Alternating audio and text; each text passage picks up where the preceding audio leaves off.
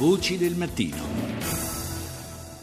E l'8 marzo è la festa della donna anche nel mondo islamico, ne parliamo con Suad Sbai, presidente dell'Associazione della Comunità Marocchina delle Donne in Italia e direttore di Al Magrebia. Buongiorno. Buongiorno, buongiorno a tutti. Buongiorno Presidente. Senta, la festa delle donne come viene celebrata nei paesi islamici? Poi comunque di Islam ce n'è più di uno, questo bisogna sempre dirlo. Eh, ha detto bene, l'Islam ce, no, ce n'è più di uno, viene...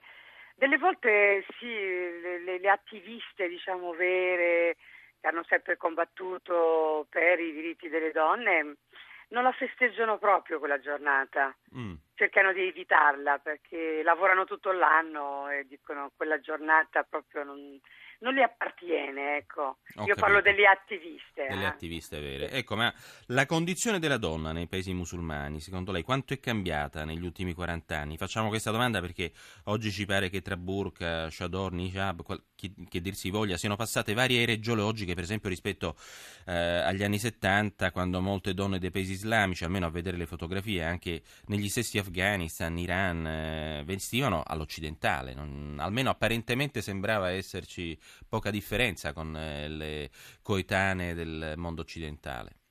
Ma vestivano ecco, normalmente, sì. non direi nemmeno eh, sì, normale, mettevano i jeans, mettevano le gonne, anche minigonne, ma anche nel 1923, se andiamo a vedere delle fotografie delle donne egiziane, vede, vestivano come donne inglese, mhm. anzi anche anche troppo elegante.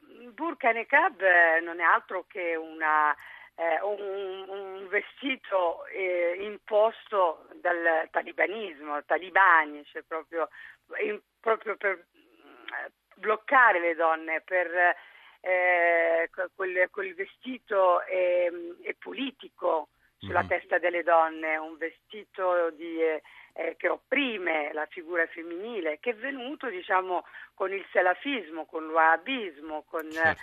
eh, con radicalismo, che ha voluto eh, per far vedere la sua forza, ecco, l'ha fatta vedere sulle donne, sulla testa delle mm. donne, ha fatto politica proprio sulla testa delle donne. Diciamo una forma di politicizzazione dell'Islam che poi eh, in una versione molto particolare appunto di tipo saudita. Che non ha nulla a che vedere con l'Islam, ecco certo. questo è, una, eh, eh certo. è wahhabismo, è salafismo che oggi è diventato jihadismo certo. eh, violento perché eh, non dimentichiamo i fratelli musulmani hanno un progetto eh, a lungo termine sulla mhm. riislamizzazione delle varie aree certo. e ci stanno lavorando, continuano a lavorare insieme a Qatar.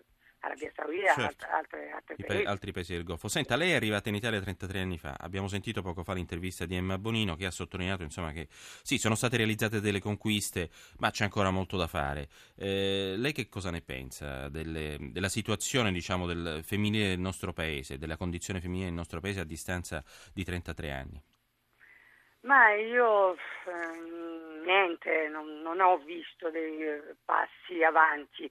Quando mm, mi trovo a, in Occidente a combattere contro l'infubulazione, combattere contro la violenza sulle donne, combattere su, contro un velo eh, che opprime le donne, contro questa roba, nel senso io sono tornata molto indietro mm. sinceramente. Pensavo di andare avanti, nel senso nel studiare eh, la letteratura italiana, l'arte italiana. Certo. E, e invece mi sono trovata a occuparmi di cose eh, direi quasi medioevali. Ecco, no, no, ho capito benissimo il concetto. Grazie a Suad Sbai, presidente dell'Associazione della Comunità Marocchina delle Donne in Italia e direttore di Al Magrebia.